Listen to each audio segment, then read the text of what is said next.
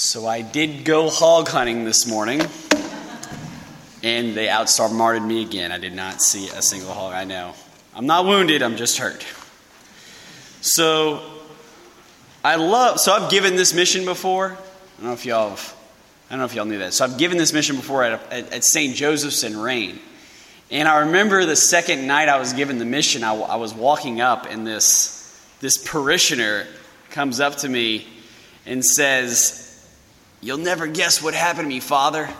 And I was like, You're right, I probably won't. Just tell me. And he said, uh, he said, This afternoon, my wife texted me. And she said, I don't think I'm going to go to the mission. I'm not feeling too good today. I'm really, really tired. And he goes, Father, you know what I texted back?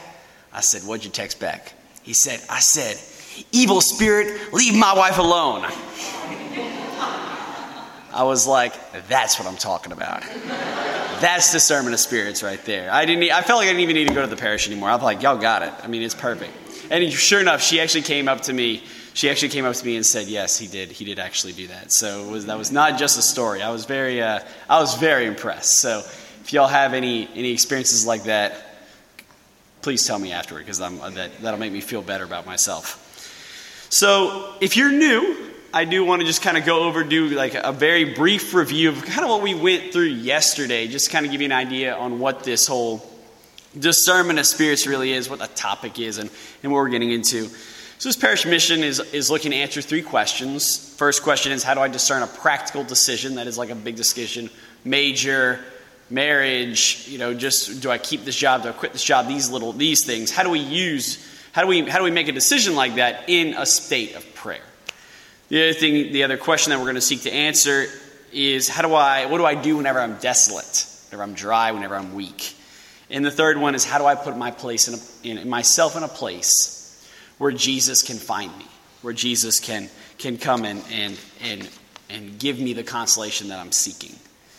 And so the answer I would, I'm proposing through this, throughout this conference is the discernment of spirits. And the discernment of spirits is basically coined by St. Ignatius of Loyola. There have been, it's, it's, it's a tradition in the church to have done discernment of spirits ever since, so even through, through the scriptures, so Corinthians, but even into, Saint, into the early church, especially with St. Athanasius's writing about St. Anthony of the Desert. But St. Ignatius of Loyola, I think, best depicts what discernment of spirits is. And we, we remember, as of yesterday, the way St. Ignatius of Loyola discovered discernments of spirits was whenever he was stuck in a tower after, after getting a cannonball injury. And he, was, he would daydream and think about this, you know, running off with this girl and marrying her after, after you know, sweeping her off her feet and doing all kind of great military deeds, even though the girl was way out of his league. She was, he was lower nobility, she was upper nobility. And what he found was that after thinking these thoughts, he was left desolate and sad. Very essentially dry and discontent. There was an agitation there. He was excited while he was thinking about the thoughts. He, he got him going, but after after kind of abandoning this idea of going after this this woman, he, felt he felt a, a deep sense of sadness. Whereas whenever he would meditate on the lives of the saints, namely the deeds of St. Francis and St. Dominic, he walked away really, really jazzed and really, really excited. He actually was left what he, what he, what he describes as, as content and joyful. Content and joyful. But he didn't notice that that was going on in his heart until his eyes were opened just a little bit. His eyes were opened just a little bit. And that came after months and months of silence and months and months of discernment. And that's kind of where the saying the, the, the, the Jesuits were born, and that's whenever St. Ignatius had his conversion. That's whenever he went on to write the spiritual exercises, which is essentially a retreat handbook to guide someone on the 30 day silent retreat that every Jesuit has to do. And one of the, I, will tell you, I did one of these retreats and it was phenomenal. But the way, but you'll find these 14 rules of discernment, which is, this, which is the, the third page on your handout, you'll find the 14 rules there in the first week of the exercises. So it'll be, it, it's, it's kind of whenever you're first entering into all the silence that you're experiencing. It's helping you to see exactly what's going on in your heart.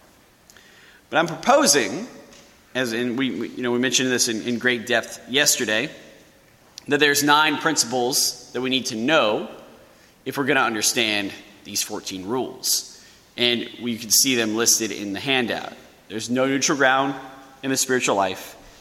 Discernment is impossible without silence. God wants to be felt and heard, and so he impresses himself on our thoughts. If we want to discern, we need to have a, the proper paradigm. That's awareness, understanding, taking action. And the action is either accept the good spirit or reject the evil spirit. Remember the types of awareness? We have the psychological, the moral, the spiritual. Psychological or things that depression, anxiety, things that, that kind of go, that, that, are, that are very effective deep within our nature. It's not something that we, that we necessarily need to spiritualize, but, but there are things that maybe the spiritual life might have an impact on and not necessarily a cure. The moral life is not something to be necessarily discerned with the discernment of spirits. I don't discern whether it's right or wrong, whether I should or should not steal a car. That's the moral life says no, you don't steal a car, and that's that. There's no discernment there. You can discern whether, as St. Ignatius did, whether you go and pursue a life like St. Francis or pursue a life like the married life after this, this woman. That's a discernment. There's nothing wrong with, necessarily intrinsically wrong with either of these things. But, but was for, but that's because there's nothing morally wrong with either of these things. So that's, that's a different that's a different category of discernment where that's not what we're, what we're talking about. This isn't, we're not discerning right and wrong, we're discerning between two goods. And that's what the, the spiritual exercise is here to help us to do. The other thing, too, notice, notice, notice. This separates the humans from the animals. Animals cannot notice, they don't notice, they just have thoughts, and that's that. They cannot think about themselves thinking. And so, my encouragement to you all is think about yourself thinking. And we'll get more into that and how that is. This sermon is more about the who than the what. About is this Satan speaking or is this the Lord speaking? And, and we'll get more into this, non spiritual consolation is often a springboard into spiritual consolation. Non spiritual desolation is often a springboard into spiritual desolation. And so those are the, rule, the, the principles of discernment. The, different, the, the rules of discernment are as follows. The different movements which are causing the soul, the good to reject them, the good to receive them, don't reject the good, keep the good, and the bad to reject them, and they are more proper for the first week. Now, yesterday we went through the first rule and the second rule, but I want to go over them again because they are so, so precious and they're so, so important. So, we mentioned the first rule yesterday. It pertains to all those who are moving away from God. It's basically a rule that's rooted in directionality that is, the direction into the pit of hell. And the way the evil spirit works in this is if he sees somebody going to the pit of hell, he's not going to stop him. He's not going to put up a fight. And he's not going to discourage him. He's going to act as a cheerleader. You're doing great, man. Congratulations. This is awesome. You're the man. You're standing out. You're this, you're that, you're that. He's going to pump him up and fill him with pride and keep him going to where he could fall into the chasm. But the, but the good spirit doesn't operate like that. You see, the devil's working with a man's imagination whenever he's, he's, he's going through this. But the Lord at this time is working through his conscience. His conscience. And that's what, and the Lord's going to use that conscience to bite the, the person running into the chasm. Now, I told you I would, I would give you a great example of this is the poem The Hound of Heaven by Francis Thompson. And I was going to read it to you guys, but whenever I went to click print, the, we, our internet was not working. So, alas, we maybe, maybe we'll get to it next time. But if you want a good English poem about, about the Lord pursuing you whenever you are in sin, The Hound of Heaven is a phenomenal, phenomenal poem that explains that. This is, as Father, Timothy Gallagher describes, not an anger, but rather a stern mercy. This is a stern mercy. Uh, Father Rafferty, he's another, he's another kind of contemporary of Father Timothy Gallagher, uses the image of his brother. He was at his brother for Thanksgiving, and somebody, without his brother's knowledge, gave his brother's son a pocket knife. Now, parents, I mean, can you imagine, like, you know, somebody, that's like, that's like rule number one you should never ever do is just give a kid a pocket knife without telling their parents. But he did.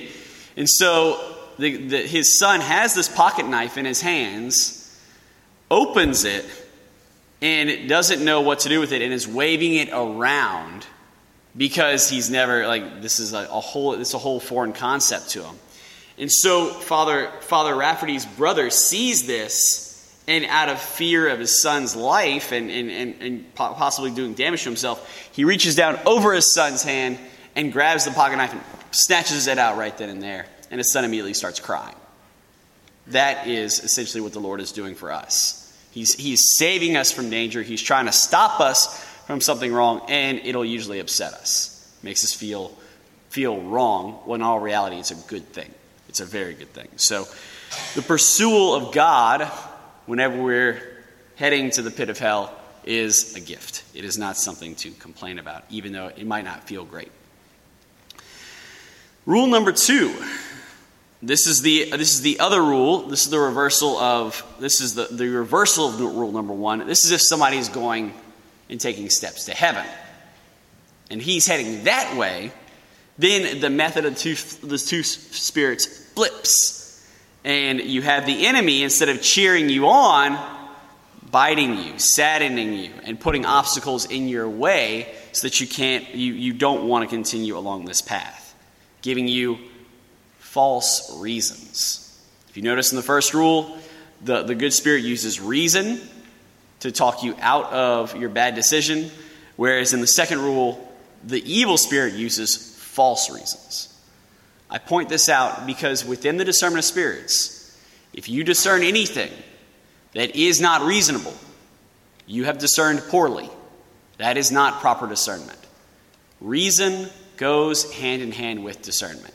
You cannot come up with something that goes that stands outside of the outside of reason based on your feelings and say you've done, good discernment. No, reason is a gift from the Lord, and He works in it. And of course, what the, the second rule is the Lord is looking to give us strength, courage, and consolation as we are pursuing, as basically as we are pursuing heaven. Grace, glory, consolation, strength, all these things. And so those are basically in a brief review, nutshell, the principles, the life of St. Ignatius, the first and second rule.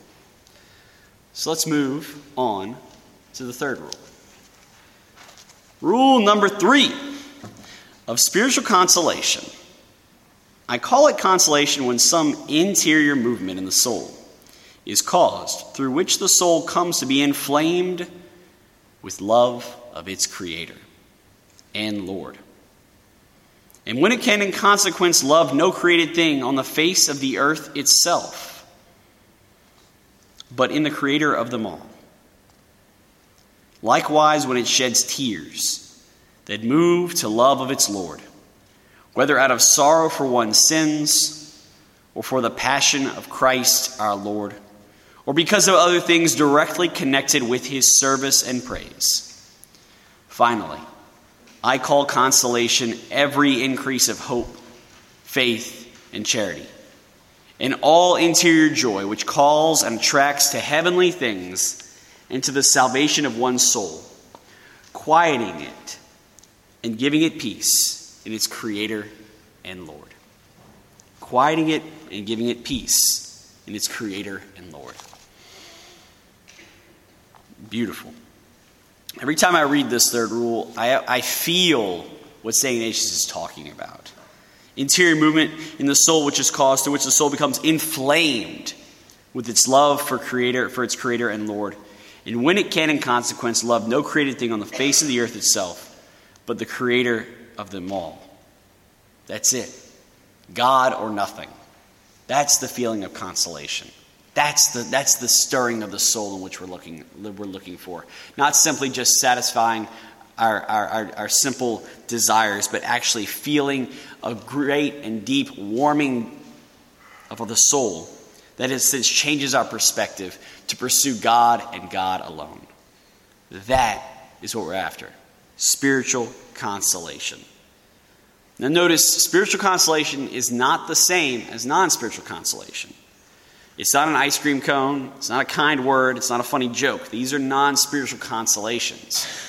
But remember, as principle number eight, non spiritual consolations can lead into and springboard into spiritual consolations. I want to describe an example of a non spiritual consolation that happened to St. Therese of Lisieux that I think illustrates how that can springboard into a spiritual consolation. This is what she writes Descending the steps, leading into the garden, she saw a little white hen under a tree, protecting her little chicks under her wings. Some were peeping out from under. Therese stopped, looking at them thoughtfully, and after a while, I made a sign that we should go inside. I noticed her eyes were filled with tears, and I said, You're crying. She put her hand over her eyes and cried even more. I can't explain it. Just now, I'm too deeply touched. That evening in her cell, she told me the following, and there was a heavenly expression on her face. I cried when I thought how God used this image in order to teach us his tenderness toward us. All through my life, this is what he has done for me. He has hidden me totally under his wings. Earlier in the day, when I was leaving you, I was crying when I when going upstairs. I was unable to control myself any longer, and I hastened to our cell. My heart was overflowing with love and gratitude. That's why I can't stand Therese. I've never, ever had this experience before where I've looked at chickens and, and felt so moved. But it's beautiful, right? She looks at nature and her heart is moved. She looks at nature and her heart is plucked, and she, she sees the work and glory of God in a couple of chickens kind of, kind of housing each other. Incredible. But it was in that non spiritual consolation that then springboarded her so easily into spiritual consolation. This is why she's such a great saint. And this is why she became so holy at such a young age, was because she was able to, to use these simple, non spiritual consolations as springboards into spiritual consolations. And so notice the difference. The spiritual consolation is, is, a, very, is a very deeply uh, I hate no other word to phrase it, but, but a deeply soulful experience. Ronald Knox, who was a convert, who was an Anglican priest, convert to Catholicism, this was his experience. This is by a, a biography, Evelyn Waugh. He told a friend that in his first months as a Catholic, he received consolations. He needed and often ran to church in his impatience to begin his prayers. He looked forward to his meditations as periods of pure joy. And at St. Edmund's, it was his radiant devotion which most impressed his more discerning colleagues. Soulful experience, something that that's deep within. It's, it's so much more than just a good grade on a test, it's so much more than a job well done. It's a deep stirring of the soul. And that and it sounds like a part of that was just simply became, because he came, became Catholic. So you see that. You see the non spiritual consolation kind of springboarding into the spiritual consolation. And even though these experiences that we may have read maybe, maybe are unique to them, they shouldn't be extraordinary. These are or the ordinary ways in which God is looking to work in us. He's looking to fill our soul, He's looking to encourage us, he, He's looking to, to, to help us press on in the fight. And so that's what, that's what kind of brings us here. So that's the that's spiritual consolation. There's also some other there's some other points that I like to point out in spiritual consolation. Let me see if I can pull this up. Sometimes what I've noticed, especially with some guys, is like, look, and they'll tell me this, especially whenever I was in seminary, we'd be like, yeah, you know, I I feel like I'm in consolation. Well, let me rephrase that. I don't feel like I'm in consolation, but I don't feel like I'm in desolation. What is it? And the way to kind of look at that is just look, read a little bit deeper in the third rule. Finally, I call consolation every increase of hope, faith, and charity. Every increase of hope, faith, and charity. So, an honest examination is Am I growing in hope? Am I growing in faith? And am I growing in charity? Because if I'm not, eh, probably not in consolation, I'm probably in desolation. But if I am, even though I might not necessarily be feeling it, there's something there. There's a, there's a greater dimension there. And that might be consolation. So that's, a, that's something that I also want to point out that, that, that we often, that question I often get. So that's spiritual consolation, a very soulful experience where the soul is on fire for love of its creator. The fourth rule. The fourth rule is about spiritual desolation. And let's read it. I call desolation all the contrary of the third rule, such as darkness of soul, disturbance in it, movement to things low and earthly, the unquiet of different agitations and temptations, moving to one of confidence, without hope, without love, and when one finds oneself all lazy, tepid, and sad, as if separated from his Creator and Lord. Because as consolation is contrary to desolation, in the same way the thoughts which come from consolation are contrary to the thoughts which come from desolation. Lazy, tepid, and sad. This is spiritual desolation. And this is something I think we can all relate to. Lazy, tepid, and sad, drawn to low and earthly things. This is a condition of effect, affective heaviness that instills sadness and depletes energy of the living. It's the type of stuff that doesn't make us want to go to Mass. It's the type of stuff that doesn't make us want to pray. It's the type of stuff that just makes us want to kind of cuddle, cuddle up and just watch TV for a long period of time or just browse social media. If, con- if spiritual consolation is joyful, spiritual desolation is sad, and we're not talking about bodily sadness or bodily tiredness, psychological depression. We're talking about something that's deeply, deeply spiritual.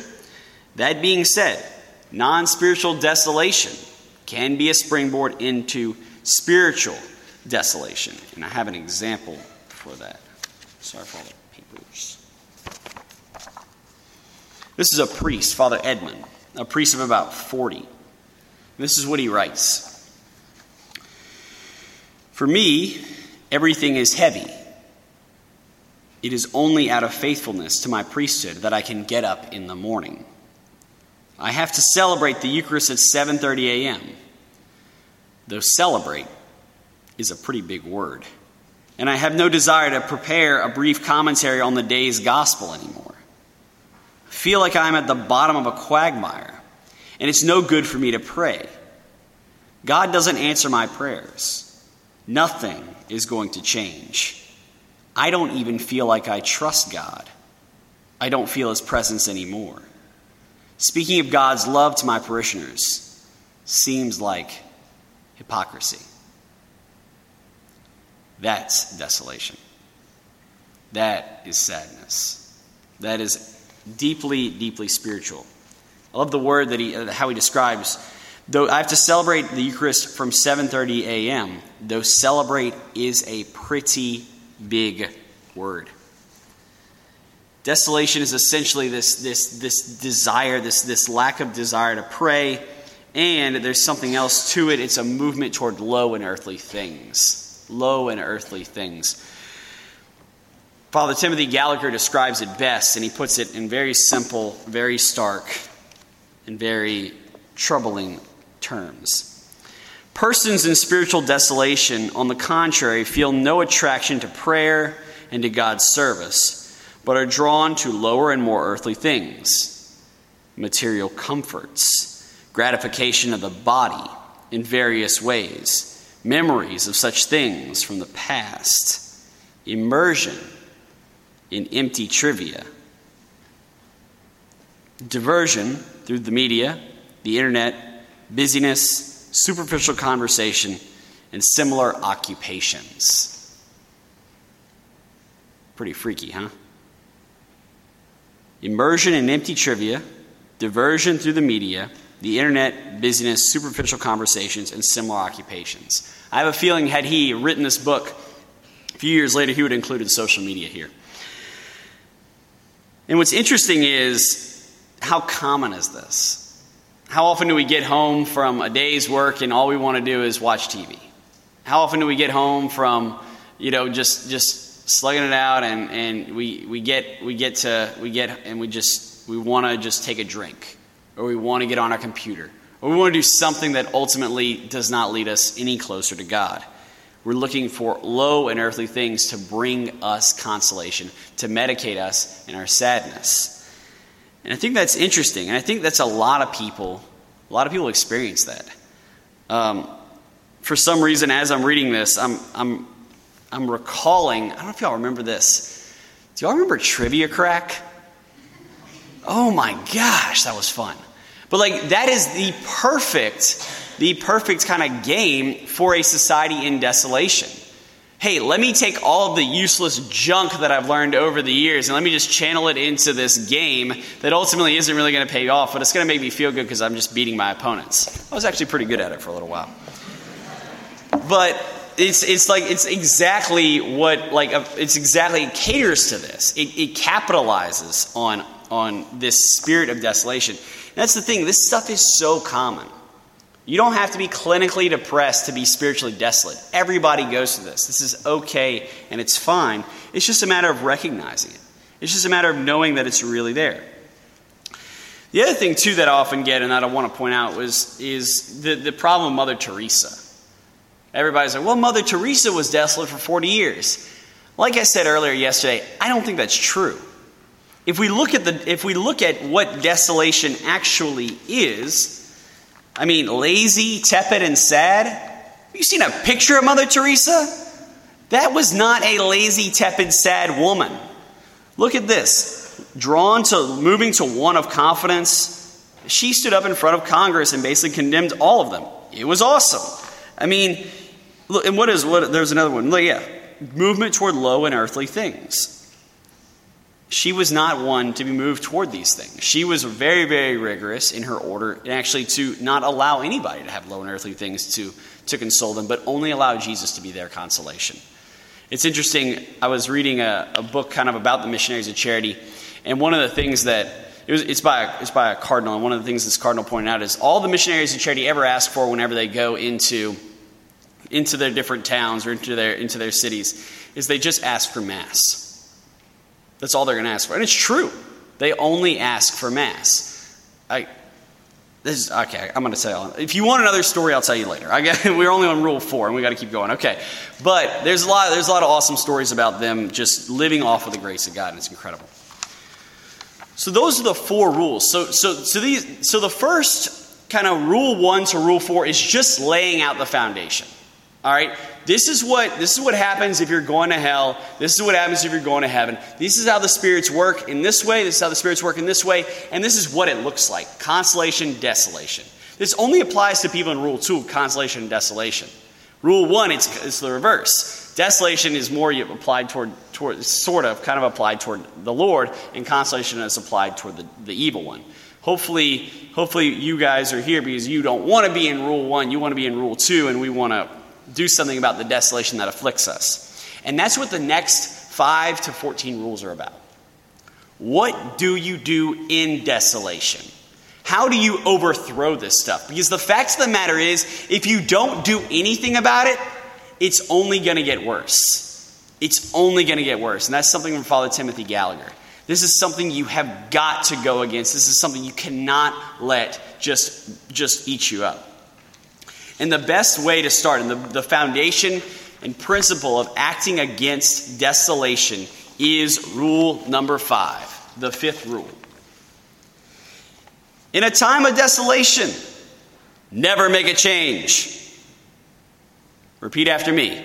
In a time of desolation, in a time of desolation, in a time of desolation. All right, good. That's all I need to teach you guys.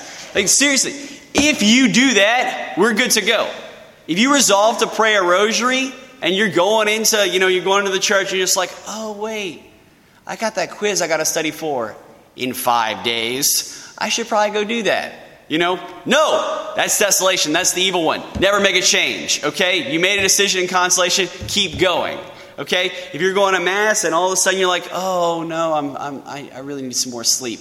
No, never make a change. All right, never, ever, ever make a change. Okay, and so here's what I'm talking about. These changes that are, are applicable directly to your faith life. You know, prayer, mass, confessions, these things that affect your particular faith and your pursuit of God's will. Also, so that's the change that we're talking about change of things that apply to your faith.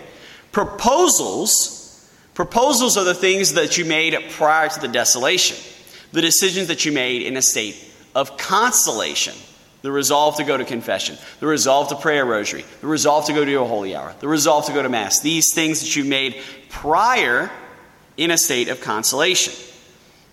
Now, let's be clear. This applies to spiritual desolation. Spiritual desolation. This does not apply to non spiritual desolation. So, for instance, if you are if you're extremely depressed, or if you're extreme, feel high anxiety, if you're in a relationship that's bad for you, or if you're in a job that's making you miserable, or if you're in a situation that is dragging you down and tearing you apart, Rule 5 does not apply to that. Rule 5 is not about just grinning and bearing every little problem that you ever have. All right? Rule 5 is about handling spiritual desolation. And that can be hard to, to discern. You're not just called to power through everything. You can actually drop, you know, do things like drop classes or quit jobs, or if you're, or in certain very, in certain circumstances, leave relationships. There's certain there that you do not have to muscle that out. That's not what Rule Five is talking about. This is purely applicable to spiritual desolation, and this is the most important rule. In spiritual desolation, press on. And the best, I, I cannot believe I'm doing this, the best quote for this, the, the person who has this, this logic down pat, is Rodney Atkins. I don't know if y'all know who Rodney Atkins is, but he's a country singer.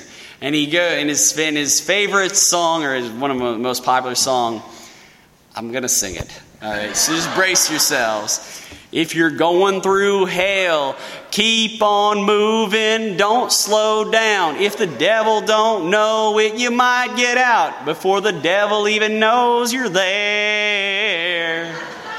All right? Now you won't be able to forget it. All right, it's, it's in you. Yeah, yeah. Thank you, thank you. All right, yeah, yeah. I know. That's that's why my country music career ended very quickly. All right. Um, so, like, but that's it. If you're going through hell, keep moving. Don't slow down, all right? But that's what the devil wants you to do. He wants you to slow down. He wants you to chill out. He wants you to just hang out here, take your rest, prop your feet up, drink a beer, you know, this, that, and the other. And before you know it, you've missed your spiritual exercises, and boom, you're in desolation. You're in desolation. So if you're going through hell, just keep moving. Rule number five. So in a time of desolation, yeah, keep moving. All right, or what's rule five? Never make a change. All right. A time of desolation. Never make a change. All right. That would, I'll try that again next time. All right. So, in time of desolation, never make a change. All right. You keep going. All right. And keep moving. All that. So, that's the fifth rule. Now, here's my problem with the fifth rule I don't have the best memory. All right. So, I don't always remember what my proposal was before desolation. But, that's why we have the sixth rule. The sixth rule for me, whenever I was on my 30 day, was the breadwinner, the moneymaker, everything. If I, look, this, I mean, look, rule five is the most important rule, and I say that because Father Timothy Gallagher says that, and a lot of other spiritual, wiser people than me advocate for that. I personally think rule six is the most important rule. Here we go. The sixth rule Although in desolation, we ought not to change our first resolutions. It is very helpful, intensely, to change ourselves against the same desolation, as by insisting more on prayer, meditation, on much examination and by giving ourselves more scope in some suitable way of doing penance. If Rule 5 is focused on what we can't change, which is our previous proposals, Rule 6 is teaching us what we can change. And it's, the, it's ourselves in the state of desolation. You see, what's interesting about Rule 6 is that very often, whenever it comes to desolation, we have the tendency to just kind of sit in it and just kind of be like, all right, you know, I'm just going to muscle through this. I'm just going to, we're just kind of get through this, whatever. I'm just going through a phase. I'm in a mood. I'm in this. I'm in that, whatever. But that's not a very proactive way to go about the spiritual life. We're not passive creatures here. We are active and we have the ability to fight the devil. That's the grace of our baptism. We can fight the enemy. And that's what Rule 6 is all about, is how you and I can fight and orient ourselves against the desolation. Orient So it's kind of like a, a, good way to look at it is we're playing football here. And, some, and, the, and the devil's coming and he's trying to tackle us. Either we can turn around and run the other way, and ultimately he's succeeded because we're, we're, we're, we're actually headed the opposite way. Or we can just become a rag doll and we'll let him hit us. Or we can brace ourselves and possibly knock him down. In all reality, I think we're big, you're bigger than you think you are. You could easily knock him down. You just have to orient yourself against it. You have to orient yourself against the desolation. It can't be a matter of just taking it and just being a rag doll. You have got to endure it. And the way you, the first step to doing so is to start noticing. Remember that, that principle number, what is it? Principle number six. Notice, notice, notice. You've got to notice yourself. So there's two, there's, your, there's, there's two different selves at work here, if you will. There's yourself in desolation, and then there's yourself thinking about yourself in desolation. I know, right? All right? Think about yourself in desolation. Recognize, hold the phone. I'm in desolation. I got to do something about this. I've got to change something up. I can't just sit here and be in a bad mood all day. I've got to fight this. And that's what St. Ignatius encourages us to do. He gives us four ways in which you and I can fight it. But it's going to be a matter of, of, of stopping and reflecting on ourselves in desolation. Doing that noticing thing, doing that thing that we cannot, we cannot, that animals cannot do, and that is think about our thoughts. And there's three ways in which we can, once we've thought about our thoughts and we realize we're in the state we're in, we can then put come into action. So remember awareness, understanding, action. And there are these three actions, four actions, excuse me. Prayer. Petition the Lord. Lord, I'm in desolation. I need your help. I need you to help me get help me go. I need you to help me get through this, this state. I need you to give me the courage. I need you to give me the strength. Lord, fill my heart. Lord, help me. That's the first one. Prayer especially the petition of prayer, going to the Lord, asking Him for help. The next one, meditation. Meditation and prayer in this context are different. Meditation is about resting in God's love and recognizing that He's here to help you. He's here to give you peace. He's here to give you strength. Meditate that this reality that you're experiencing of desolation is not real. Is not real. It's just the devil and his lies and his tricks and his treachery. It's not real. It's not what is actually it's not what actually sustains us. It's God's love that sustains us. So God's love is what we are called to meditate upon. The next one, examination. So most of the time, many a time, whenever we get into desolation, it's because we walked into that. Because we walked into that trap. St. Ignatius did not have to think about that woman for four hours, but he did, and because that he was left in desolation. Father, the Father Edmund, who was vulnerable to give us that example, was put in a state of desolation, but he perhaps maybe allowed himself to get into that point. He maybe quit praying. He maybe stopped doing his holy hour. He may have stopped doing his rosary. He may have spent too much time goofing off and not enough time working. I don't know what it could have been. It's, that's his, his heart, not mine. But the point being is that there's something to examine there. What got me to this point?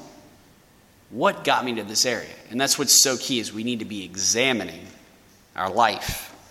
What does Socrates say? The, the, exa- the non-examined life, the unexamined life is not worth living. Right here. Right here. The next one is a suitable penance. A suitable penance. Now, I'll tell you, usually, whenever it comes to desolation, the place where I experience desolation the most, if I'm being honest, is during my holy hour.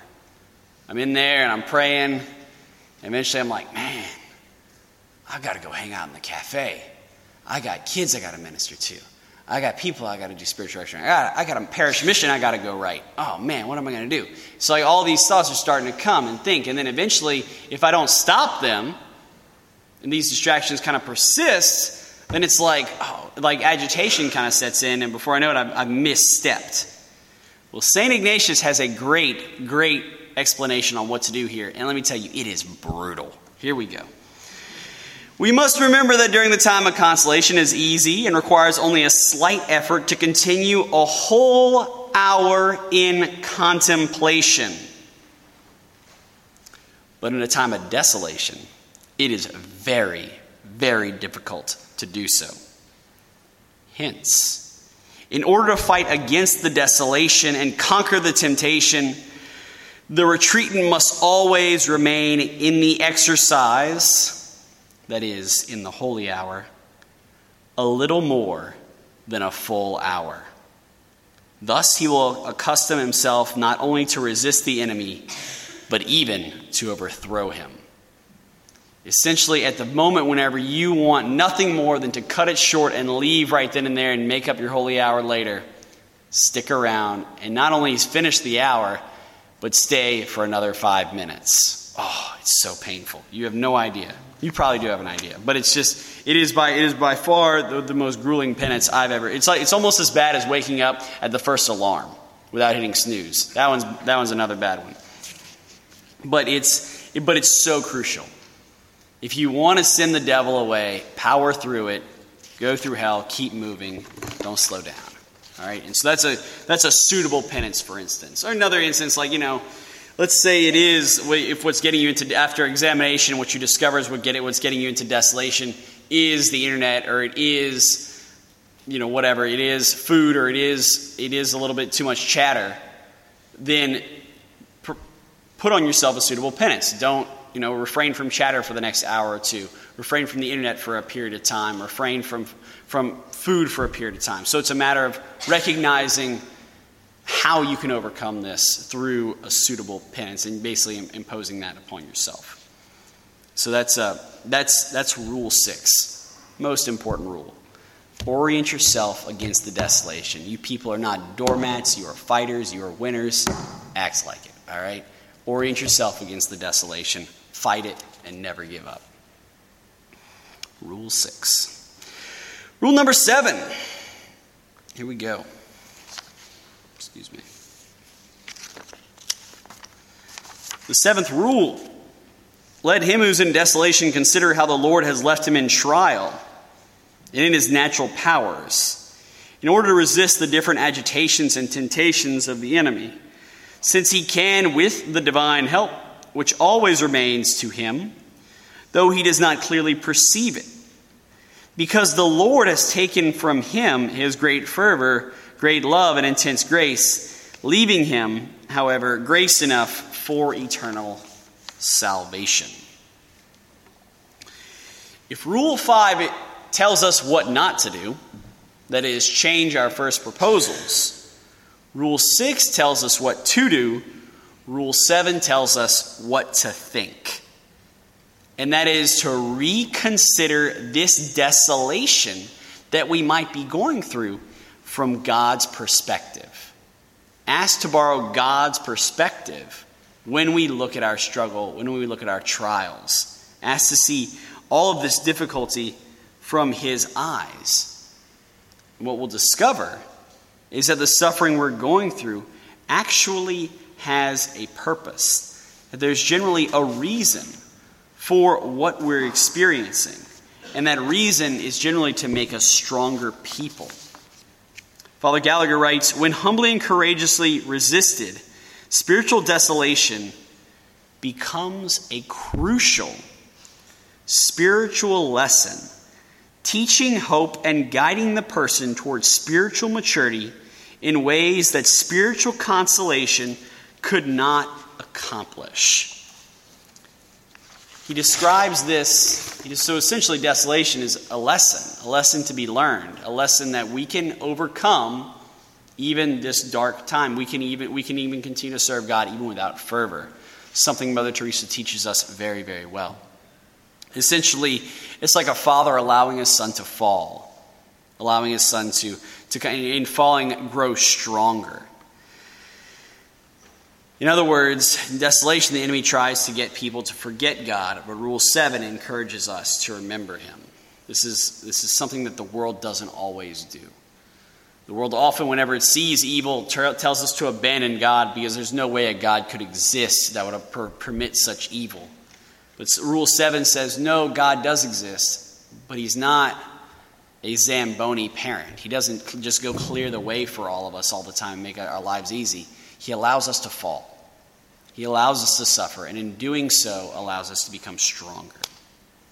Rule number seven. So think of so that's all about perspective, thinking about how God is working. The eighth rule let him who is in desolation labor to be in patience, which is contrary to the vexations which come to him and let him think that he will soon be consoled, employing against the desolation the devices, as is said in the sixth rule. This, in my opinion, is the rule of the marathon runner. Many marathon, I mean, I, I've never run a marathon. I never will. That is crazy, all right? You know, let me tell you about marathons. You know who ran, ran the first marathon? Phi Dippides. All right, he was running from Salamis to the town of Marathon, and in running that 26.3 miles, you know what happened to him after he was done? He died. What the heck? Why would anybody want to do this? So, marathon running, I, you are not getting my blessing for that. I might bless you out of compassion, but I'm not running with you. All right, you can do that yourself.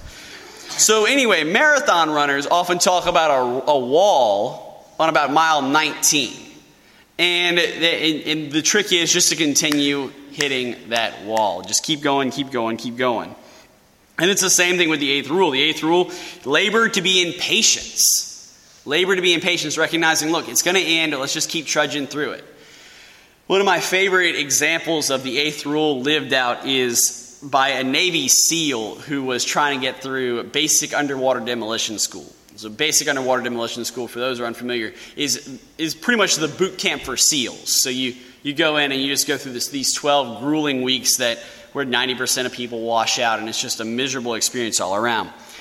Well, anyway, there was this guy in their company during basic underwater demolition school that while everybody was suffering running their marathons, you know, about to die, and he would scream, can't believe you would do this. Hey, guys!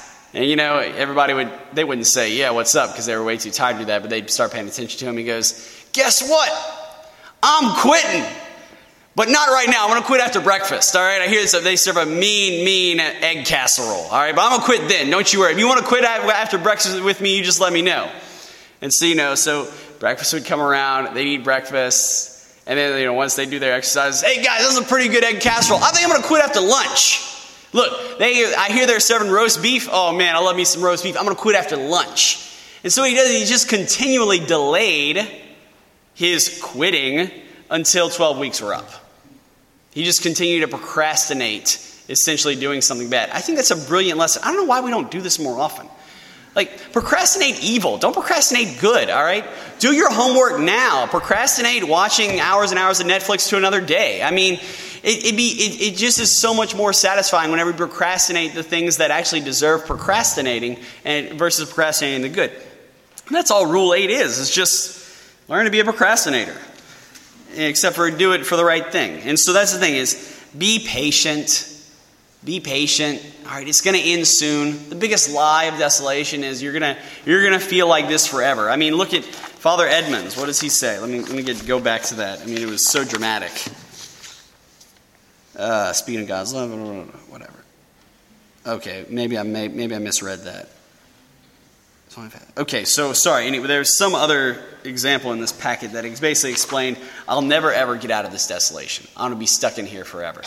And so that's pretty much, man, what he was going through. It's just a, it's just a reckoning, just seeing and, and feeling that Satan is just pressing on him, and Satan's going to lie to you and tell you there is no, there's going to be no end to that. And how you resist? You say, I'll quit after lunch.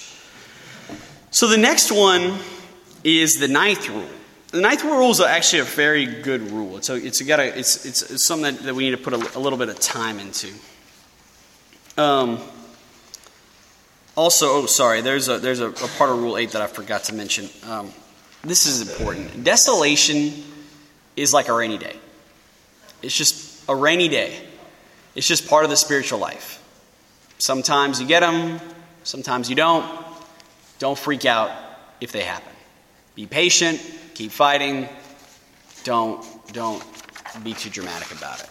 All right, and that's what the rule eight is. It's just a recognizing this is the flow of the spiritual life. Sometimes you feel desolate, and what you, what do you do? You just keep moving.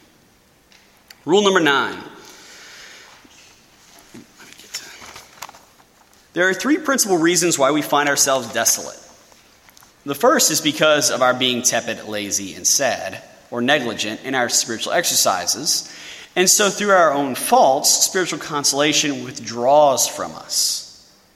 The second, to try us and see how much we are and how much we let ourselves out in His service and praise without such great pay of consolation and great graces. The third, to give us true acquaintance and knowledge, that we may interiorly feel that is not ours to get or to keep great devotion, intense love, tears, or any other spiritual consolation, but that all is the gift and grace of God our Lord, and that we may not build a nest in a thing that is not ours, raising our intellect into some pride or vainglory, attributing to us devotion or other things of the spiritual consolation. Essentially, what he's basically saying is, is there's three, well, he is saying there's three different reasons for desolation. The first one is a consequence for our negligence. The second one is a test of our devotion.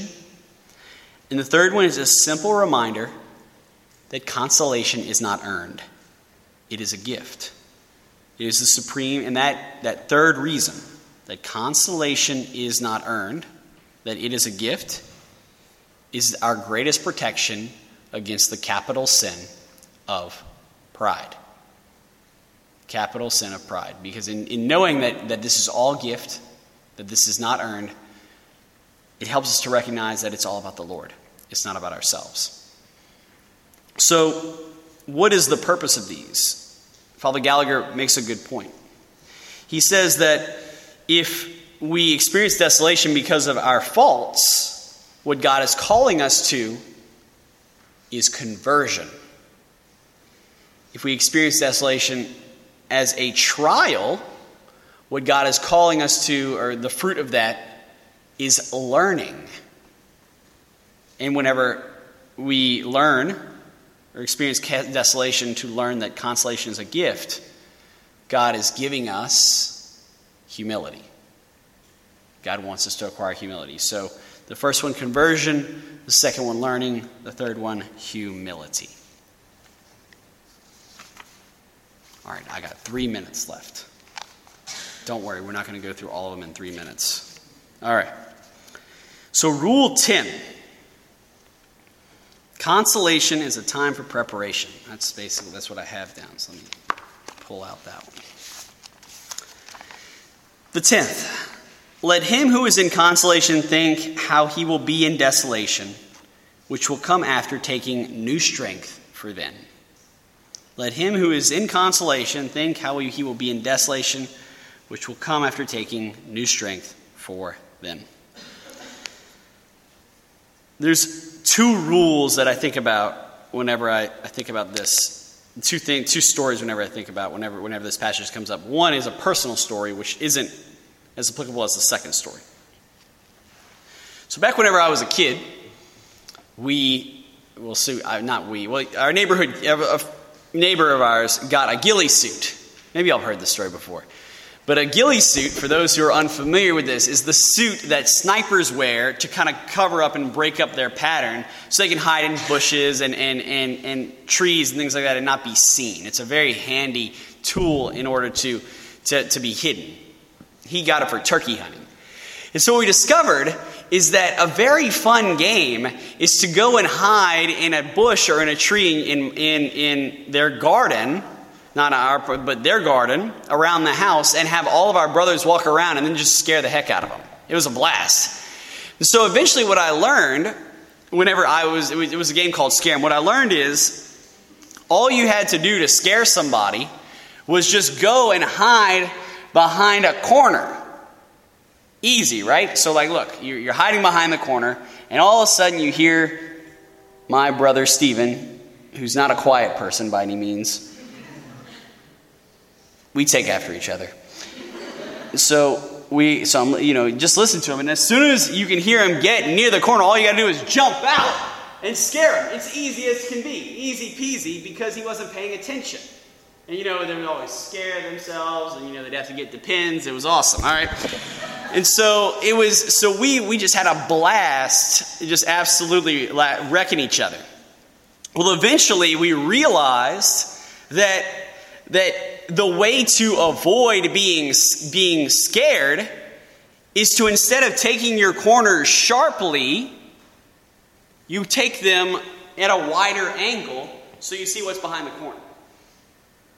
It's the same thing for consolation and desolation. Whenever we're in consolation, it can be very easy for us to be like, I've made it!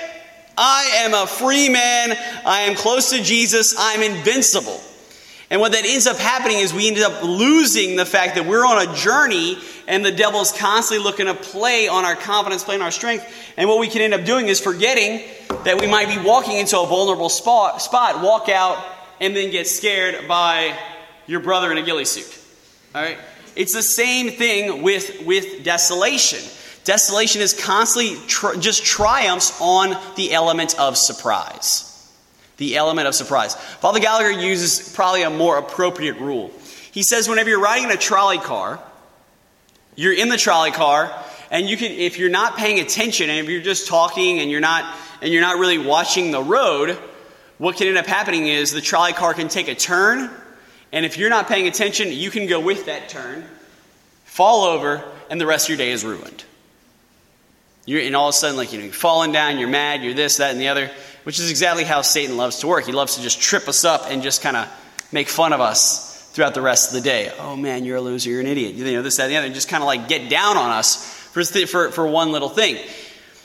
But if you're being aware and you're living the discerning life, you see the turn coming, and instead of just like lollygagging, you grab the rope that all trolley cars have, endure, endure the turn, there might be a little swaying, but you're not falling over.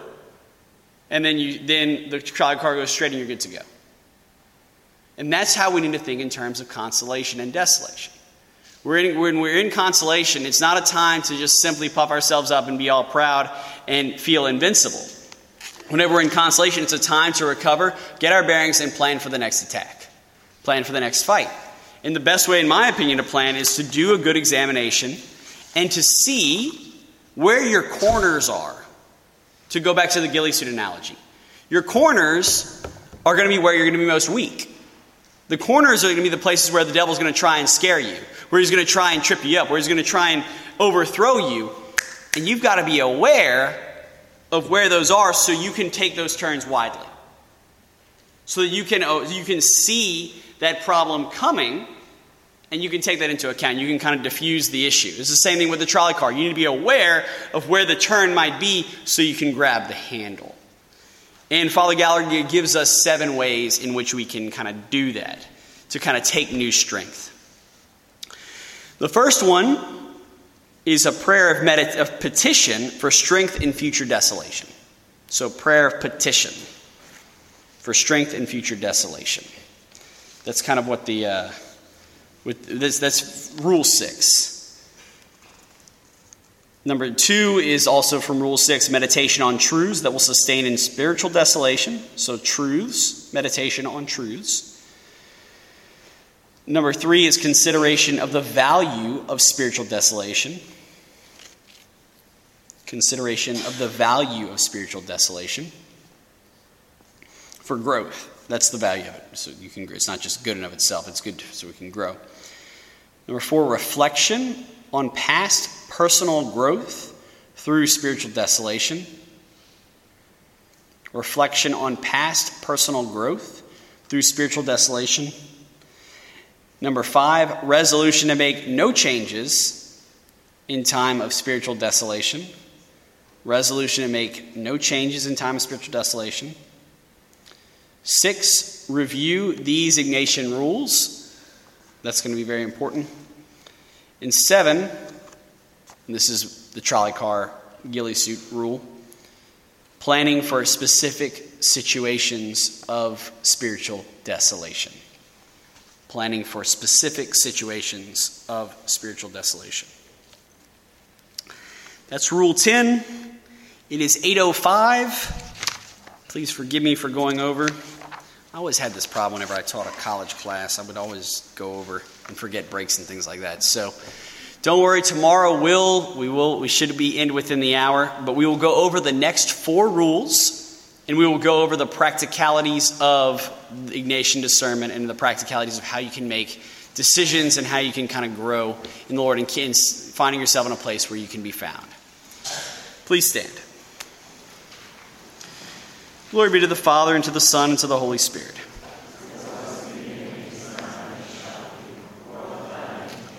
The Lord be with you. And may Almighty God bless you, the Father, and the Son, and the Holy Spirit. Go in peace.